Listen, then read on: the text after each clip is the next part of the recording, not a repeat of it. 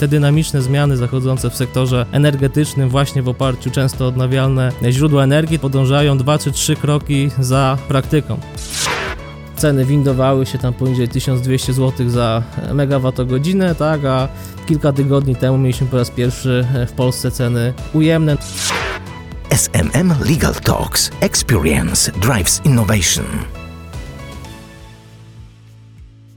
Dzień dobry, nazywam się Anna Zbierska i witam Państwa w kolejnym odcinku podcastu SMM Legal Talks, podcastu dedykowanego nowoczesnym przedsiębiorcom, którzy chcą wykorzystać prawo do rozwoju firmy. W dzisiejszym odcinku podcastu gościmy Marcina Trubkiewicza, eksperta prawa energetycznego, doktora nauk prawnych i partnera SMM Legal. Marcin ma szerokie doświadczenie w doradztwie prawnym dotyczącym odnawialnych źródeł energii. Pomaga klientom w procesach inwestycyjno-budowlanych związanych z instalacjami odnawialnych źródeł energii i infrastrukturą sieciową. Jego praca zaowocowała wyróżnieniem w międzynarodowym rankingu The Legal 500. Spotykamy się dzisiaj z Marcinem po to, by pomóc przedsiębiorcom, którzy zastanawiają się, czy można w jakiś sposób obniżyć stale rosnące koszty energii. Marcinie, witam Cię bardzo serdecznie. E, będziemy dzisiaj rozmawiać o tym, co interesuje niemal wszystkich przedsiębiorców, czyli o kosztach energii elektrycznej. Większe koszty to oczywiście mniejszy dochód, e, czyli coś, czego wszyscy chcielibyśmy uniknąć. Czy przedsiębiorcy mają jakieś narzędzia, które pozwolą im obniżyć te koszty?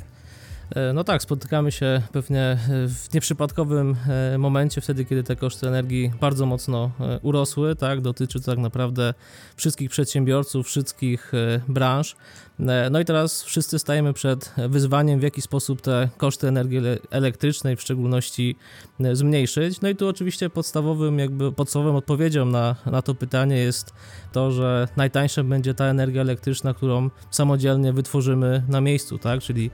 nie będziemy jej kupowali z sieci od pośredników spółek obrotu, które nam tą energię odsprzedają, tak? A tak naprawdę postaramy się samodzielnie tą energię E, generować. No i tutaj odpowiedzią są odnawialne źródła energii, które no, umożliwiły swego rodzaju taką demokratyzację w zakresie sposobów wytwarzania energii elektrycznej, no bo nie musimy już inwestować w wielkie konwencjonalne elektrownie e, węglowe czy jakiekolwiek inne, które są no, wielomiliardowymi inwestycjami, tak, a możemy zejść na taki poziom troszeczkę bardziej przyziemny i tak naprawdę każdy przedsiębiorca, każdy odbiorca energii elektrycznej może w takie źródło wytwórcze samodzielnie e, zainwestować, czy to będzie takie mikro źródło prosumenckie, tak, ale mówimy też o całkiem dużych instalacjach e, odnawialnych, fotowoltaicznych czy biogazowych, które no, kilka tysięcy megawattogodzin rocznie będą w stanie e, wytworzyć. Czyli z tego, co mówisz, to odnawialne źródła energii mogą być e, lekarstwem na te problemy, z którymi aktualnie mierzą się przedsiębiorcy. Wspomniałeś e, innymi o fotowoltaice. Czy tylko taka energia, czyli tylko energia słońca, czy jeszcze inne źródła mogą wspierać przedsiębiorców w tym, żeby samodzielnie wytworzyli energię, zmniejszyli swoje koszty i zyskali? Oczywiście y, technologia fotowoltaiczna, wykorzystanie energii promieniowania słonecznego jest y, takim powiedzielibyśmy najbardziej powszechnym sposobem y, wytwarzania energii, najbardziej też dostępnym dla szerokiej gamy przedsiębiorców, ale to, co tak naprawdę z naszymi klientami staramy się robić, to takim pierwszym e, zadaniem tak, będzie dokonanie takiego audytu, powiedziałbym, energetycznego, czyli ustalenie wspólnie, e, jakimi zasobami e, dany klient dysponuje, czy jest to kwestia bardzo indywidualna, tak? Jeden może mieć jakiś dostępny grunt, na którym wybuduje farmę fotowoltaiczną czy wiatrową, tak? Inny może być dysponentem jakichś hal magazynowych czy, czy obiektów, które też łatwo takimi instalacjami zabudować, ale staramy się często też dostrzec taki powiedzmy potencjał, który często na pierwszy rzut oka przez przedsiębiorców nie jest y, jakby dostrzegany, a traktowany bardziej jako pewnego rodzaju y, problem. Myślę tutaj o wykorzystaniu różnego rodzaju odpadów, w szczególności tych biodegradowalnych czy osadów y, ściekowych, które w prosty sposób możemy zamienić na energię elektryczną, energię cieplną, którą dalej wykorzystamy do procesu technologicznego. To pozwól, że jako prawnik zadam Ci typowo adwokackie pytanie. Czy obecnie obowiązujące przepisy w Twojej ocenie wspierają ten proces? Czy raczej te ustawy, które obecnie obowiązują, rzucają przedsiębiorcom kłody pod nogi? Jak to oceniasz? E, powiem tak, zawsze mogłoby być e, lepiej. Posłużyć też pewną anegdotą przytoczoną przed jednego z byłych wiceministrów energii, który e, powiedział, że ustawa o odnawialnych źródłach energii jest ustawą wiecznie odnawialną, tak? co wskazuje nam na to, że te dynamiczne zmiany zachodzące w sektorze energetycznym, właśnie w oparciu często o odnawialne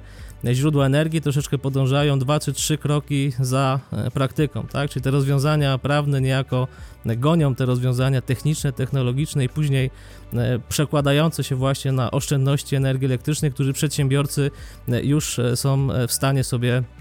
gdzieś tam technologicznie, technicznie wymyślić i, i, próbować je implementować, no a przepisy prawa jakby często do tych realiów nie przystają, tak, i, i z drobnym opóźnieniem reagują właśnie na, na tego typu jakby zjawiska technologiczne. Czyli to, co powiedziałeś, teorię przełóżmy teraz na praktykę, przełóżmy e, na biznes. Chcemy, żeby nasz biznes był e, bardziej ekologiczny, e, bardziej zielony, no ale przede wszystkim opłacalny, tak, bo na tym nam zależy jako przedsiębiorcom. Od czego zaczynamy? Co jest naszym pierwszym krokiem? Gdzie powinniśmy szukać odpowiedzi na nurtujące nas pytania, a może do kogo powinniśmy się zwrócić? Kluczową kwestią jest e, dokonanie takiego audytu, czy powiedziałbym też określenia pewnego rodzaju stanu faktycznego, konkretnego przedsiębiorcy, bo każdy z nich, tak jak powiedzieliśmy, ma troszeczkę inny potencjał, inne e, możliwości do e, jakby wytwarzania samodzielnego energii elektrycznej. Na pewno powinniśmy zacząć od no właśnie szczegółowego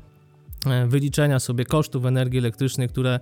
e, ponosimy w aktualnej, e, w aktualnej perspektywie, ale też w latach przyszłych, kiedy te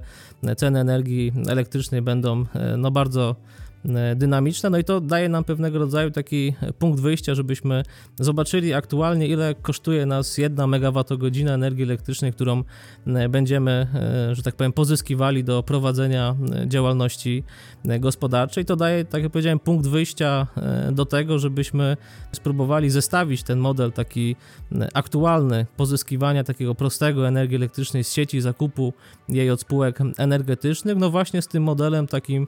inwestycyjnym, i e, próby samodzielnego wytwarzania energii elektrycznej. Często z naszymi klientami tak wychodzimy od tego audytu wstępnego, gdzie badamy no, te przysłowiowe rachunki za energię elektryczną, zarówno w ujęciu samych cen energii elektrycznej, jak i też usług dystrybucyjnych, przesyłowych, które umożliwiają transport, dostarczenie tej energii elektrycznej na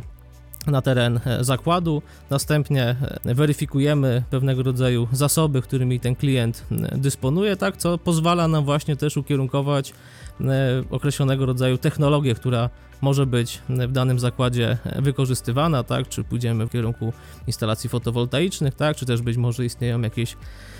zasoby e, odpadów biodegradowalnych, które warto by było zagospodarować, a może dany klient potrzebuje e, dużych ilości ciepła i warto by było przemyśleć inwestycję kogeneracyjną w oparciu o paliwa gazowe, także taki audyt krojony na miarę konkretnego przedsiębiorcy powinien być taką pierwszą czynnością, która pozwoli nam później dopasować odpowiednie instrumenty prawne, które no dalej mogą nam E, te koszty energii elektrycznej obniżyć. Czy taki audyt może zostać wykorzystany jako baza do tego, żeby przekonać wspólników, akcjonariuszy do tego, że to jest właśnie ten kierunek, w którym możemy e, podążać? My pracując z naszymi klientami wychodzimy poza, powiedziałbym, takie standardowe doradztwo prawne, które no pewnie tak E, przekładałoby się na jakąś tam analizę prawną, opis tych poszczególnych instrumentów prawnych do e, wykorzystania, do możliwych do, e, do wdrożenia, ale jakby wychodząc poza, poza te ramy, często też staramy się klientom doradzać w takich kwestiach, no powiedziałbym, biznesowych, tak? Czyli przekładamy te unormowania prawne na realne rozwiązania, a później pokazujemy je tak naprawdę w tych Excelach, złotówkach, tak, ile będzie nas e, kosztowała energia elektryczna, no właśnie wytworzona e, z instalacji fotowoltaicznej, z instalacji biogazowej, takiej instalacji fotowoltaicznej, która będzie zlokalizowana na terenie zakładu, czy też na przykład wejście w różnego rodzaju e, porozumienia z wytwórcami energii w ramach umów PPA, tak? Także no właśnie te rozwiązania często przekładają się po prostu na realne złotówki, które, tak jak powiedziałem, muszą być odnoszone do tych cen energii elektrycznej, które mamy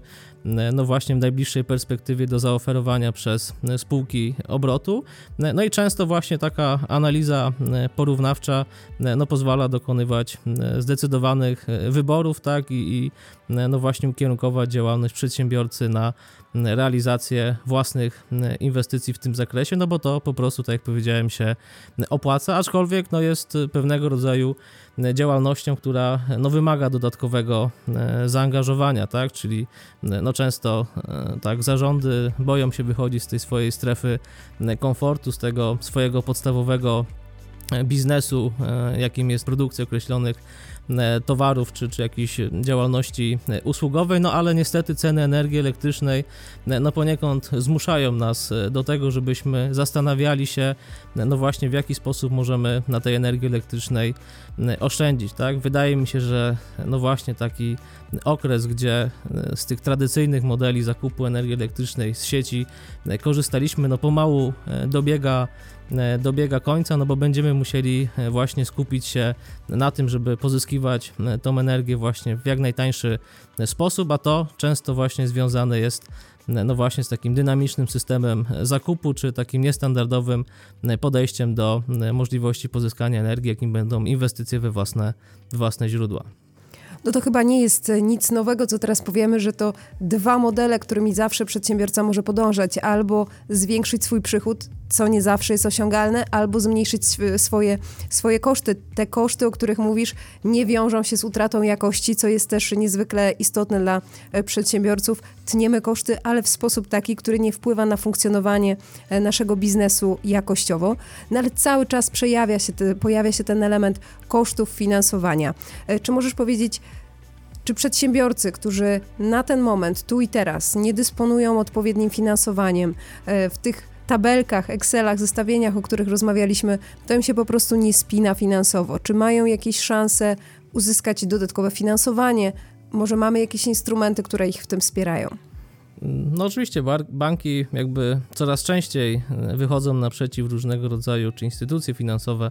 różnego rodzaju inwestycjom e, w odnawialne źródła energii, no bo po prostu jest to ekonomicznie E, uzasadnione, tak? Czyli często te e, oszczędności, o których powiedziałeś, ograniczenie kosztów związanych z pozyskaniem e, energii elektrycznej, no pozwalają nam sfinansować te źródła, czy te inwestycje we własne źródła wytwórcze, tak? Czyli bank, no właśnie,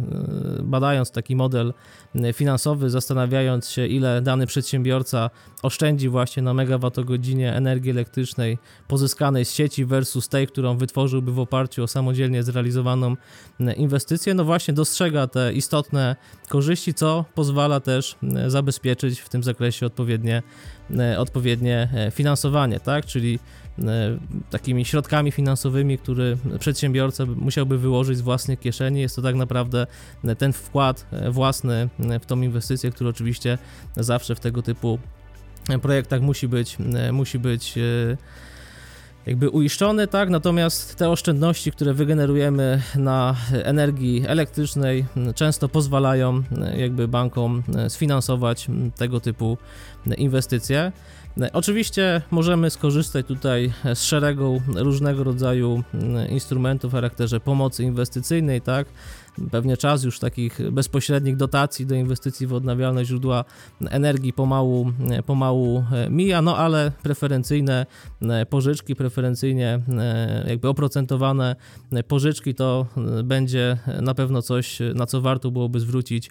uwagę. No i oczywiście te środki dystrybuowane będą przez Narodowy Fundusz Ochrony Środowiska, wojewódzkie fundusze, urzędy marszałkowskie. To będzie też spotęgowane wyczekiwanym tak, przyjęciem Krajowego Planu Odbudowy, który, czy w ramach którego tak zasadnicze środki też mają być przeznaczone właśnie na transformację energetyczną przedsiębiorców, na budowę nowych źródeł wytwórczych, także to na, na pewno będą te rozwiązania, na które zwróciłbym uwagę. No ale oprócz tego oczywiście mamy też szereg różnego rodzaju środków czy instrumentów o charakterze pomocy operacyjnej, tak, czyli różnego rodzaju środków publiczno-prawnych, które będą stanowiły określonego rodzaju dopłaty czy gwarancje uzyskania odpowiedniej ceny za energię elektryczną, która będzie w ramach tych odnawialnych źródeł energii wygenerowana.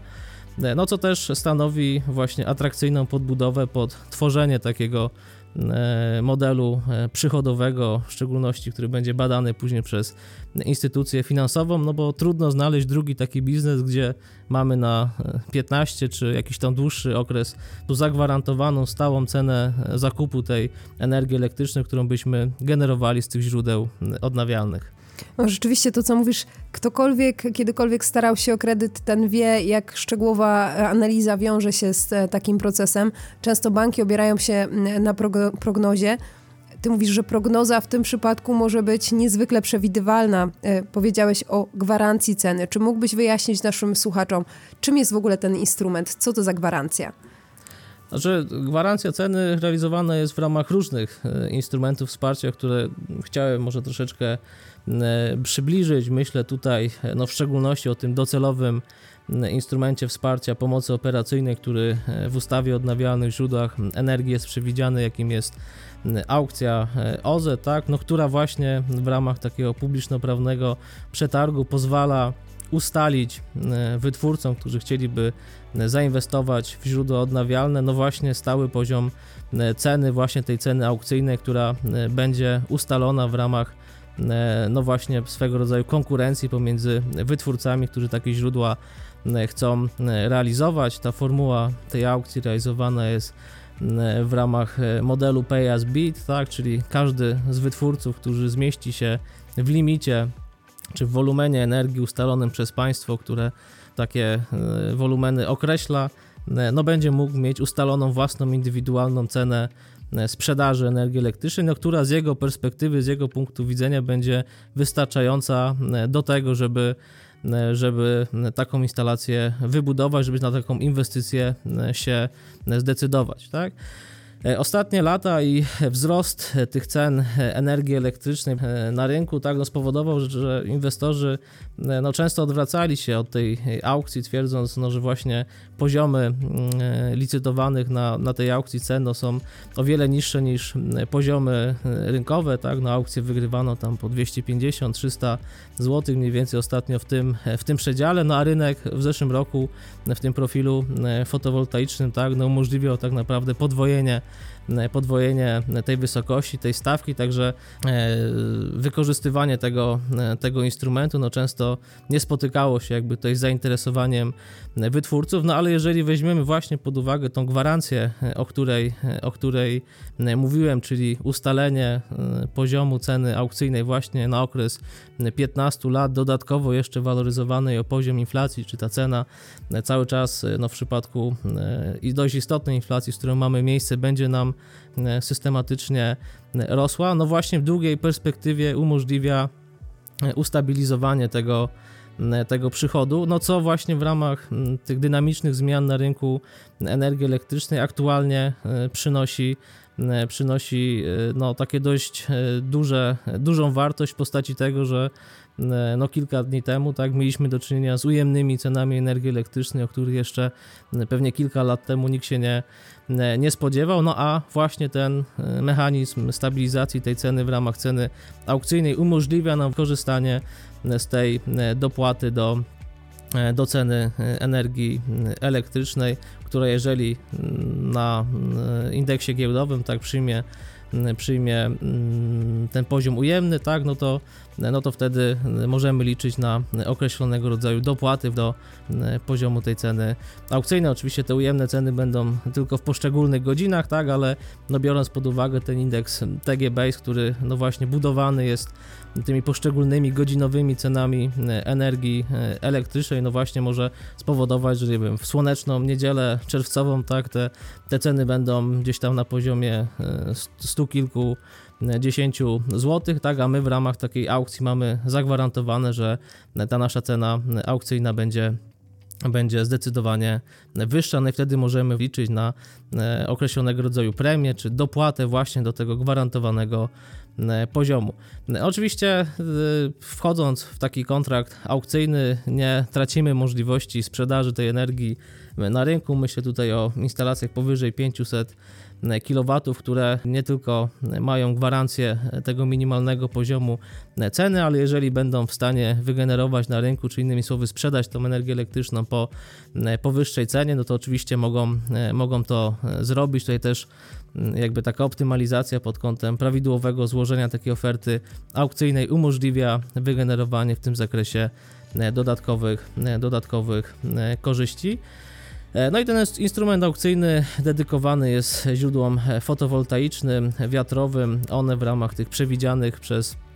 e, Radę Ministrów wolumenów najczęściej z tego instrumentu e, korzystają, żeby tą gwarancję tej ceny w dłuższej perspektywie mieć, mieć zabezpieczoną, ale oczywiście możemy ją na przykład sprzedać, tak, czy wykorzystać na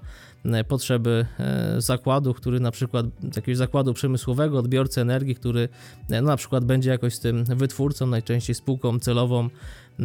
powiązany, czy innymi słowy tą energię elektryczną wytworzoną w takiej farmie fotowoltaicznej czy e, wiatrowej, tak, możemy za pośrednictwem systemu dystrybucyjnego sprzedać, czy odsprzedać dalej do e, wykorzystania na potrzeby zakładu mm, przemysłowego. Kolejny instrument, o którym chciałem powiedzieć, który dedykowany jest innym technologiom, myślę tutaj o technologii biogazowej i E, i hydroelektrownią. To jest instrument e, stałej ceny e, zakupu. On tak naprawdę różni się od instrumentu aukcyjnego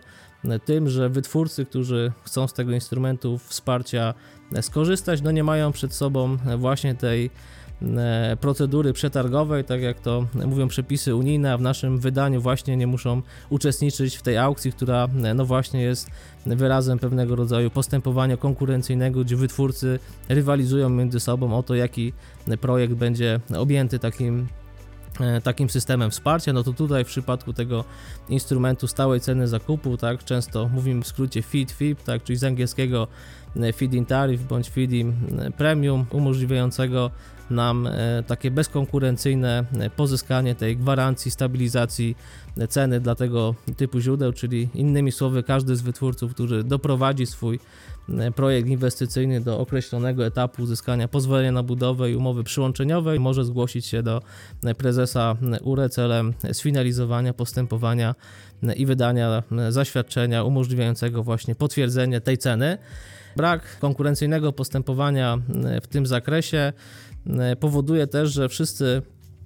e, z tych wytwórców mają zagwarantowany ustawowy e, poziom tej stałej ceny zakupu, tak? Czyli tutaj cena ustalana jest, powiedzielibyśmy, nie w formie konkurencyjnej, tak, a w formie administracyjnej przewidzianej taryfy za sprzedaż energii elektrycznej wytworzonej z określonego rodzaju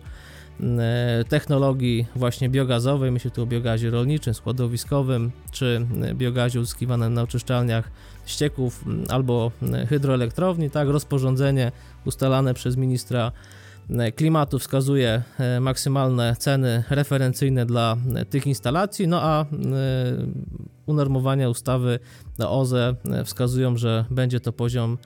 ustalany w ramach wykorzystania odpowiedniego współczynnika 90 bądź 95% tej ceny referencyjnej. W ten sposób jesteśmy w stanie określić sobie tą stałą cenę e, zakupu. E, mówię o tym e, dlatego, że no właśnie te ceny, w szczególności dla biogazowni rolniczych, no są aktualnie na na najwyższym poziomie cenowym, tak, taka instalacja do 500 kW, która rocznie jest w stanie wygenerować, wprowadzić do systemu elektroenergetycznego około 4000 MWh, może aktualnie liczyć na poziom cenowy 874 zł na e, megawattogodzinę, tak? Oczywiście z każdym rokiem to rozporządzenie może być zmieniane i przewidziana w tym zakresie będzie inna cena, no ale my raz już wchodząc do systemu, uzyskując to zaświadczenie, niejako rezerwujemy sobie ten poziom cenowy, który też jak powiedziałem będzie nam podlegał systematycznej waloryzacji o poziom inflacji, no i taka instalacja może być objęta tym systemem wsparcia przez okres kolejnych 15 lat, czyli mamy stabilizację właśnie tego modelu przychodowego, ceny energię elektryczną, którą będziemy, będziemy wytwarzali, dalej wprowadzali do systemu elektroenergetycznego. No i znowu możemy skorzystać albo z takiego prostego e, modelu opartego na sprzedaży tej energii elektrycznej sprzedawcy zobowiązanemu, który zagwarantuje nam zakup tej energii elektrycznej w ramach tego poziomu stałej ceny e, zakupu, albo też dodatkowo ten proces zoptymalizować, sprzedawać tą energię e, na rynku i starać się tutaj wygenerować jakieś dodatkowe korzyści związane z tym, że E, sprzedajemy zieloną energię, która e, może być wykorzystywana dalej przez, e, przez odbiorców końcowych, którzy no jeszcze kilka miesięcy temu tak płacili o wiele, wiele więcej za tą, za tą energię elektryczną. Teraz mamy do czynienia z tym administracyjnym znowu ustabilizowaniem cen tych, tej energii elektrycznej, no ale te rozwiązania mają obowiązywać tylko do końca roku. Zobaczymy, jak w kolejnej perspektywie będzie się to rozwijało, kiedy te unormowania administracyjne już, że tak powiem, uwolnią ceny energii elektrycznej. Czyli podsumowując to, co powiedziałeś, obu tych przypadkach e, gorzej nie będzie, tak? Czyli oba te instrumenty, w zależności od tego, e, który wybierzemy, jeden nieco mniej, drugi bardziej elastyczny, gwarantują nam pewne minimum, poniżej którego nie zejdziemy. Nie są też takimi instrumentami sztywnymi, które nie dają się w żaden sposób modyfikować w zależności od uwarunkowań rynkowych, bo przecież powiedziałeś, że one oba te instrumenty reagują na e, inflację, tak będą dostosowywane do tych cen rynkowych, a z drugiej strony dają nam też przestrzeń do tego, żeby sprzedawać energię elektryczną ponad ten kontrakt. Czy w praktyce rzeczywiście zdarzają się takie rozwiązania, w których z jednej strony przedsiębiorca zapewnia sobie minimum odbioru, korzystając z tych instrumentów, o których powiedziałeś, a w pozostałym zakresie, mm, można powiedzieć, na wolnym rynku e, dalej sprzedaje swoją energię. Tak, no oczywiście wszystko zależy od e, giełdowych czy kontraktowych cen energii elektrycznej, jak jesteśmy w stanie na rynku e, zabezpieczyć, no ale nie szukając daleko, no jeszcze w lipcu, sierpniu e, zeszłego roku, kiedy mieliśmy do czynienia właśnie z tym kryzysem energetycznym, drastycznym wzrostem cen tej energii elektrycznej, uwarunkowania rynkowe często pozwalały na wygenerowanie wyższego poziomu przychodów ponad ten minimum, który tak jak powiedzieliśmy sobie w ramach tej stałej ceny zakupu czy ceny aukcyjnej był ustalony w ramach tych rozwiązań prawnych, także jak najbardziej to jest e, możliwe. No oczywiście była to sytuacja, nazwijmy to e, nadzwyczajna, tak, która no wszyscy chcielibyśmy, żeby się więcej e, nie powtórzyła, no ale właśnie ta sprzedaż energii elektrycznej bezpośrednio określonego rodzaju odbiorcom e, końcowym, no, którzy finalnie zawsze płacą najwyższy poziom ceny za tą energię elektryczną, tak, no bo oczywiście spółki obrotu, tak, pozyskują tą energię od e, źródeł wytwórczych, doliczają swoją marżę i dalej odsprzedają tą energię na rynku e, detalicznym już poszczególnym odbiorcom końcowym. To takie, e, powiedziałbym, parowanie ze sobą wytwórców i odbiorców energii elektrycznej, którzy finalnie tą energię elektryczną zużywają, też często umożliwia wygenerowanie korzyści zarówno dla jednej, jak i drugiej strony. Może nie w przypadku tych źródeł biogazowych, które jak powiedziałem mają tą cenę gwarantowaną dość wysoką, ale dla instalacji wiatrowych, fotowoltaicznych już jak najbardziej te korzyści się pojawiają. Oczywiście zawsze zostaje problem e, pewnego rodzaju e, usługi, jaką jest bilansowanie handlowe, tak, czyli zapewnienie tego, że e, dana dostawy energii elektrycznej będą dostępne 24 godziny na dobę, 365 dni w roku, no co jak wszyscy wiemy w przypadku tych źródeł źródeł odnawialnych opartych o uwarunkowania pogodowe, jak wiatr, fotowoltaika, no nie jest możliwe do, do zapewnienia, dlatego często ten miks określonego rodzaju źródeł, tak, tych niestabilnych, jak to się często mówi, z tymi stabilnymi, które umożliwiają taką generację stabilną energii elektrycznej, umożliwia pozyskanie tych cen w dość atrakcyjny sposób. Czy ta zależność, o której mówisz, ten miks e, stałych, zmiennych e, źródeł, też jest uwzględniana w takim audycie energetycznym? Czy już na tym etapie e, jesteśmy w stanie przewidzieć, jakie trudności, jakie problemy w tym zakresie, jaka powinna być proporcja odpowiednia dla danego biznesu będą do przewidzenia? Znaczy, tak jak powiedziałem, jest to często bardzo indywidualna kwestia, zależna od konkretnego przedsiębiorcy, jakie on ma te konkretne swoje zasoby do wykorzystania, no bo nie wszyscy, tak sobie powiedzieliśmy, przedsiębiorcy mają jakieś tam źródła czy zasoby biodegradowalne, jakichś tam substratów, które można byłoby przetworzyć na, na biogaz, ale no na przykład mogą zainwestować w te instalacje fotowoltaiczne, no i wtedy jakby analizując te rozwiązania możemy się zastanowić, czy nie zaprosić tej współpracy jakiegoś partnera, jakiegoś wytwórcy, który taką biogazownię, taką, taką instalację jakąś tam stabilną e, ma i mógłby nas wesprzeć w tych godzinach, kiedy nasza instalacja nie pracuje, no albo model e, bardziej e, tradycyjny, tak, no oczywiście podpierać się w tym zakresie współpracą ze spółką obrotu, która nam to bilansowanie handlowe zapewni, oczywiście naliczając za to odpowiednią E, opłatę, no ale przynajmniej w niektórych e, godzinach, e, kiedy ta nasza instalacja fotowoltaiczna na przykład będzie pracowała, która niekoniecznie musi być w tym samym miejscu, gdzie zakład, w którym zużywamy energię elektryczną, będzie mogła nam spowodować zmniejszenie kosztu energii elektrycznej w tych, w tych poszczególnych godzinach. Czyli z tego, co mówisz, nie ma co szukać uniwersalnego rozwiązania, nie ma co opierać się na uniwersalnym, jedynym słusznym źródle energii, jedynym słusznym modelu biznesowym. Trzeba dopasować to do konkretnych potrzeb. Powiedziałeś, że te instrumenty opierają się e, w pewien sposób jednej drugie na e, gwarancji ceny, e, dotyczą dostaw energii elektrycznej. A czy mamy jeszcze inne instrumenty, które być może koncentrują się y, na czymś innym, ale w ten sam sposób wspierają tych przedsiębiorców, którzy jednak chcą być bardziej zieloni? No myślę, że ciekawym rozwiązaniem na pewno jest tutaj instrument spółdzielni energetycznej, który e, no aktualnie, e, że tak powiem, w dość ograniczony sposób się rozwija, pewnie też ze względu na ciągle precyzowane unormowania prawne w tym, w tym zakresie, ale moim zdaniem e, one dają już dostateczną podstawę, żeby, żeby właśnie o wykorzystaniu tego instrumentu e, myśleć. Tak? Na czym ta spółdzielnia energetyczna e, polega? No właśnie na stworzeniu pewnego rodzaju kooperatywy, współpracy pomiędzy wytwórcami energii elektrycznej a odbiorcami, którzy będą zużywali tą energię elektryczną, która będzie generowana właśnie w ramach źródeł E,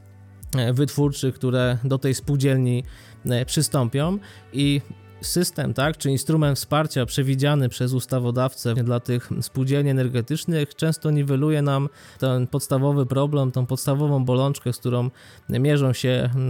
ci inwestorzy i odbiorcy energii odnawialnej, mianowicie kwestię zapewnienia tej e, ciągłości, ciągłości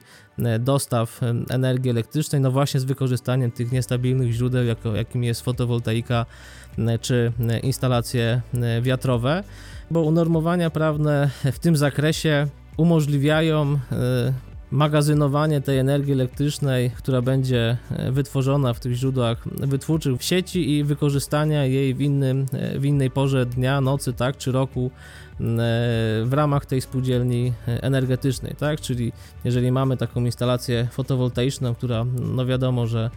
pracuje gdzieś mniej więcej 1000 godzin w roku, no to możemy ją w odpowiedni sposób przewymiarować, czyli w okresie, kiedy ona pracuje, tam nie wiem, kwiecień,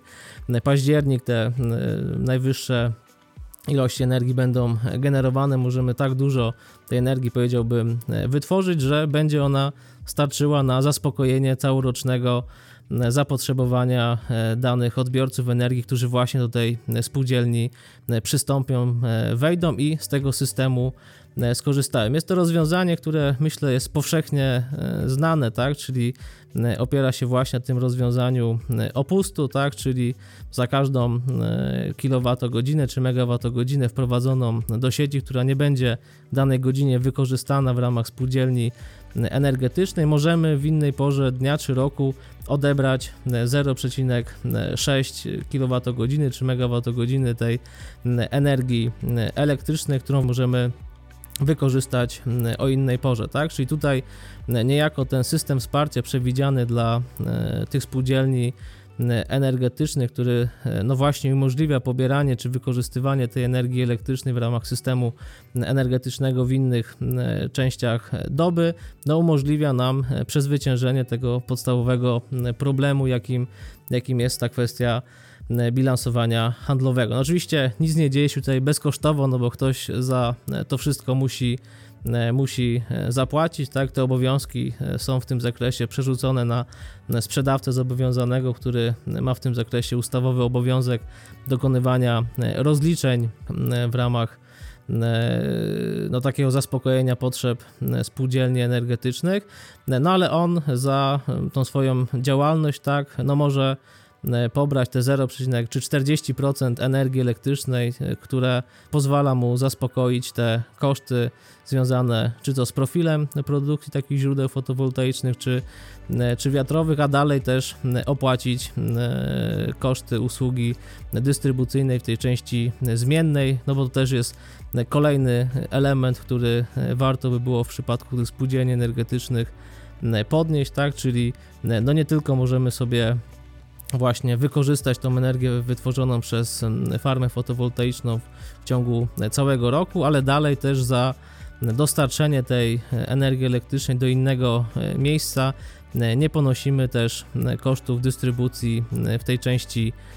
zmiennej, tak, czyli ta druga część rachunku za energię elektryczną związana z usługami dystrybucyjnymi też nam ten e, model e, biznesowy tutaj znacząco, znacząco e, poprawia. Oprócz tego wytwórcy i odbiorcy, którzy korzystają z tej energii elektrycznej w ramach spółdzielni, nie są też zobowiązani do uiszczania opłaty mocowej, która do tej części rachunku dystrybucyjnej jest doliczana, co też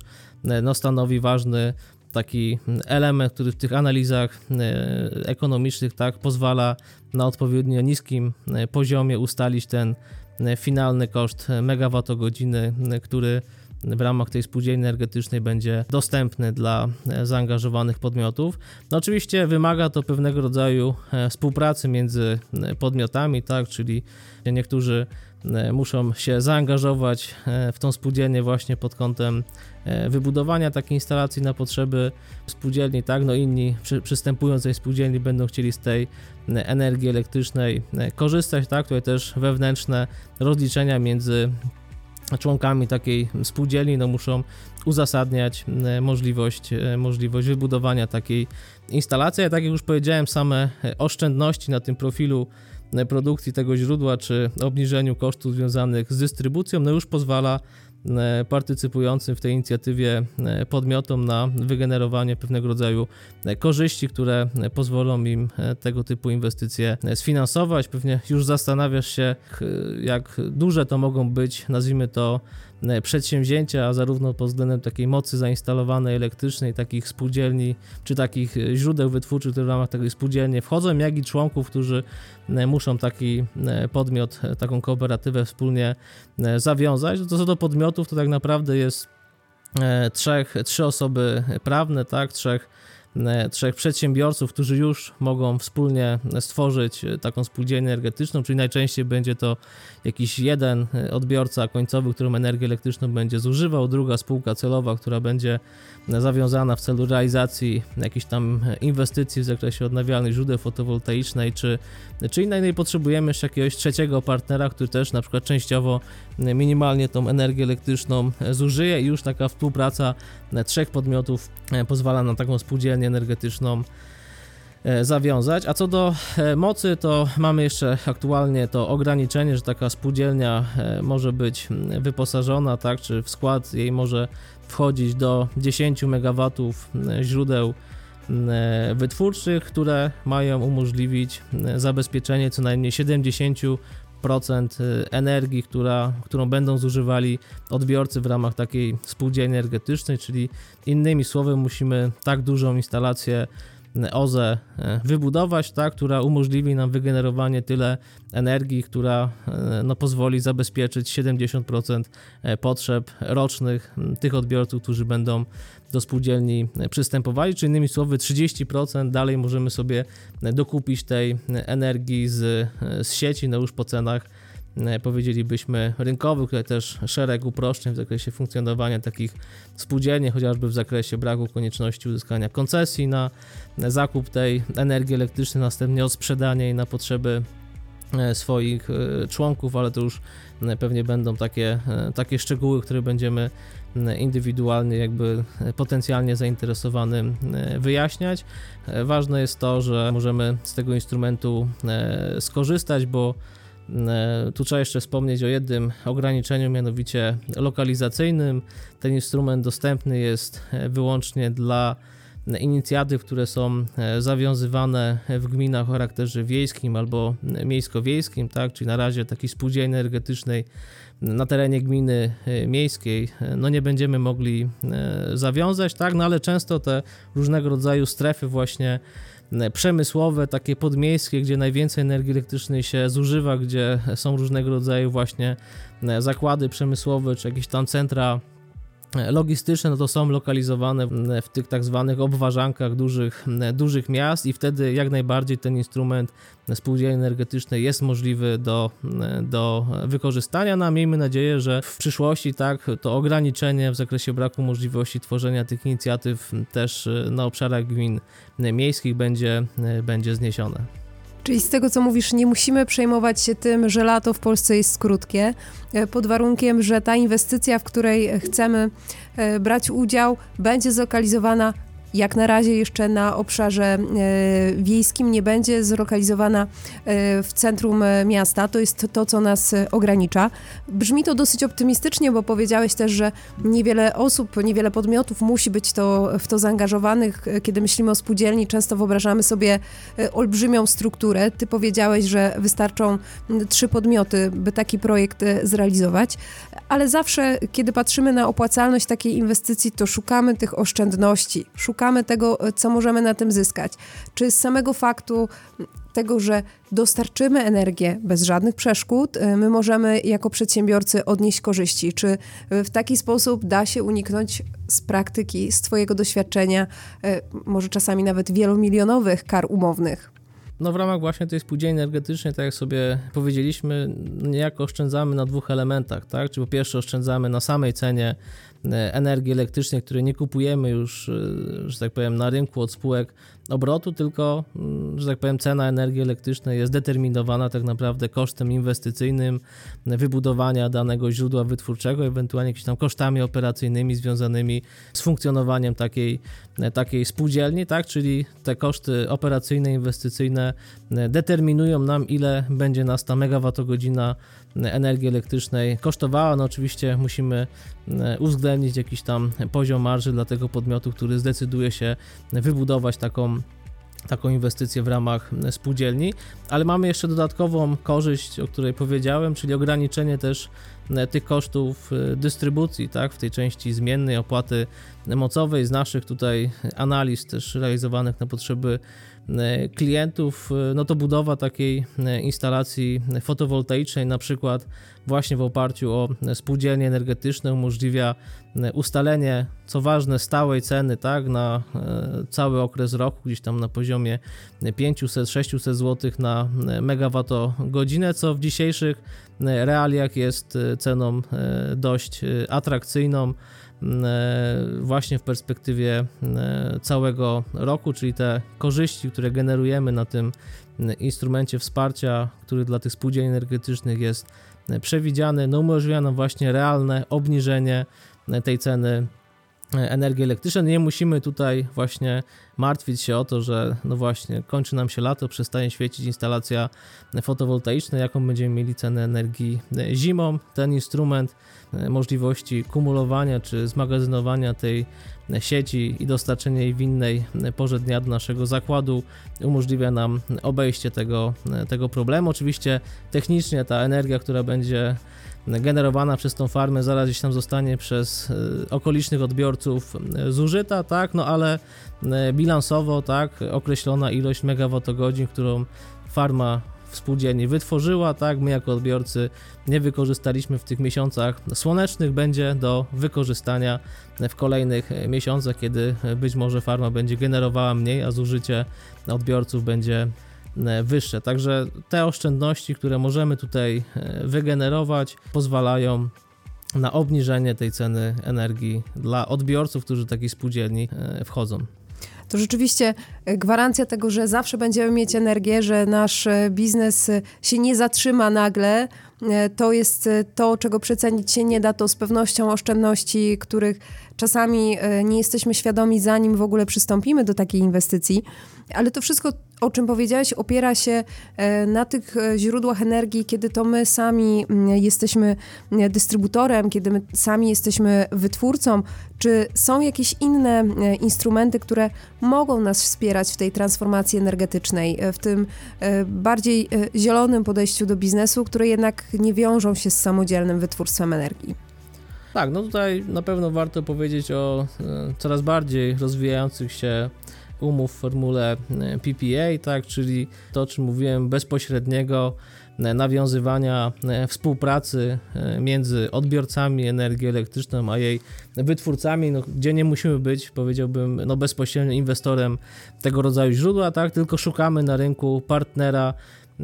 który dysponuje takim źródłem wytwórczym i będzie gotowy nam sprzedać tą energię elektryczną. Oczywiście całe założenie opiera się na tym, że eliminujemy znowu e, rolę tych pośredników, którzy na rynku energii funkcjonują. Myślę tutaj o spółkach E, obrotu, tak, które no właśnie naliczają do tak kupionej energii odpowiednią marżę. Natomiast jeżeli my jesteśmy w stanie uzgodnić warunki zakupu tej energii elektrycznej bezpośrednio z wytwórcą, który taką energię generuje, no to możemy w tym zakresie wygenerować znowu odpowiedniego rodzaju e, oszczędności.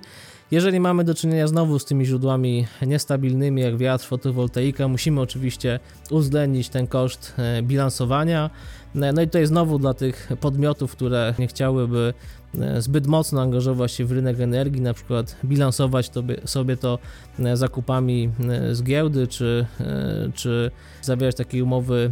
PPA w ramach instrumentu E, finansowego, to rekomendujemy też takie rozwiązanie, które my sobie roboczo nazywamy takim e, quasi PPA-em, tak? czyli mimo wszystko bierzemy do współpracy tą spółkę obrotu, która chociażby będzie odpowiedzialna za to bilansowanie handlowe i zbilansowanie e,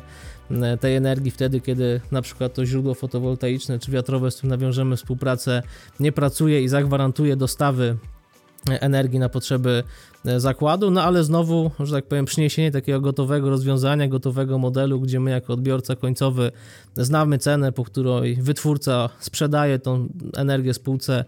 obrotu i dalej możemy w łatwy sposób ustalić poziom e, jej marży, e, no właśnie umożliwia tutaj w ramach tych negocjacji też wygenerowanie jakichś tam oszczędności, korzyści. No, no oczywiście nie będą e, nigdy tak, e, powiedziałbym, czy nad, nie będą nigdy na takim poziomie, jak gdybyśmy sam samodzielnie w to źródło zainwestowali, no bo z jednej strony i ten nasz partner, który tym źródłem wytwórczym dysponuje, no też będzie chciał zarobić, z drugiej strony mamy tą spółkę obrotu, która no też już zmniejszony poziom marży za to bilansowanie doliczy, ale mimo wszystko tutaj w tych naszych analizach też kilkudziesięciu tak naprawdę złotowe, złotowe oszczędności na megawattogodzinie jesteśmy w stanie wygenerować, a im większe zużycie tej energii, no to jak przemnożymy e, te kilkadziesiąt złotych przez ileś tam tysięcy megawattogodzin, no to możemy e, dość istotne kwoty oszczędności też w tym zakresie wygenerować. Słuchając e, Ciebie, kiedy opowiadasz o mm, obu tych rodzajach wsparcia, mam takie nieodparte wrażenie, że nie mówimy tylko o teraźniejszości, że to nie jest tylko tu i teraz, że mm, te metody, odnawialne źródła energii, E, takie podejście do biznesu zostanie z nami e, już na dłużej. E, gdybyś miał tak podsumować dla naszych słuchaczy, na co powinniśmy się przygotować? Co jest takim największym zagrożeniem, a może największą zmianą, która się szykuje w tym zakresie? Myślę, że taką największą zmianą są te postępujące dynamiczne zmiany na rynku energii, które są spowodowane coraz większym wykorzystaniem tych źródeł E, odnawialnych, tak? Czyli pomału powinniśmy odzwyczajać się od takiego e, modelu, powiedziałbym, dotychczas stosowanego, tak, że energia elektryczna, no właśnie, będzie w jednakowej cenie 24 godziny na dobę przez e, wszystkie, że tak powiem, okresy roku, tylko niestety ta cena moim zdaniem będzie tutaj będzie tutaj e, fluktuowała, tak? Jeżeli zastanawiamy się nad wygenerowaniem jakichś e, korzyści, no to będziemy musieli się do tego modelu dopasowywać. Jeden z klientów, tak, z którym też rozmawialiśmy, powiedział, że na potrzeby tam swojego zakładu chciałby mieć energię tanią, stabilną i zieloną. No to niestety tych trzech, tych trzech przymiotników nie będziemy mogli tutaj zastosować jakby łącznie, tak, tylko dwa z nich, że tak powiem, e, będą mogły być do, do zastosowania, tak? Czyli albo ta energia będzie e, zielona i tania, no ale wtedy będziemy mieli problem z tą stabilnością dostaw e, przez 365 dni w roku, albo będzie stabilna i tania, no ale wtedy no, często nie będzie, nie będzie właśnie tą energią e, zieloną, no albo będzie stabilna i zielona, to wtedy często nie będzie, e, nie będzie tania, z tym będziemy mogli mieć problem, myślę tutaj w szczególności o tych źródłach e, biogazowych, także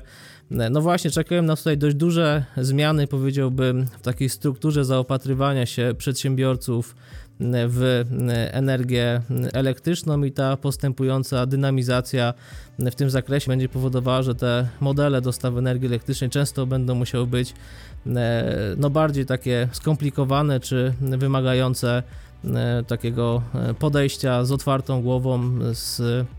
nakierowaniem na to, żeby wygenerować jakieś oszczędności, no bo jeżeli tego nie zrobimy, no to oczywiście system elektroenergetyczny nam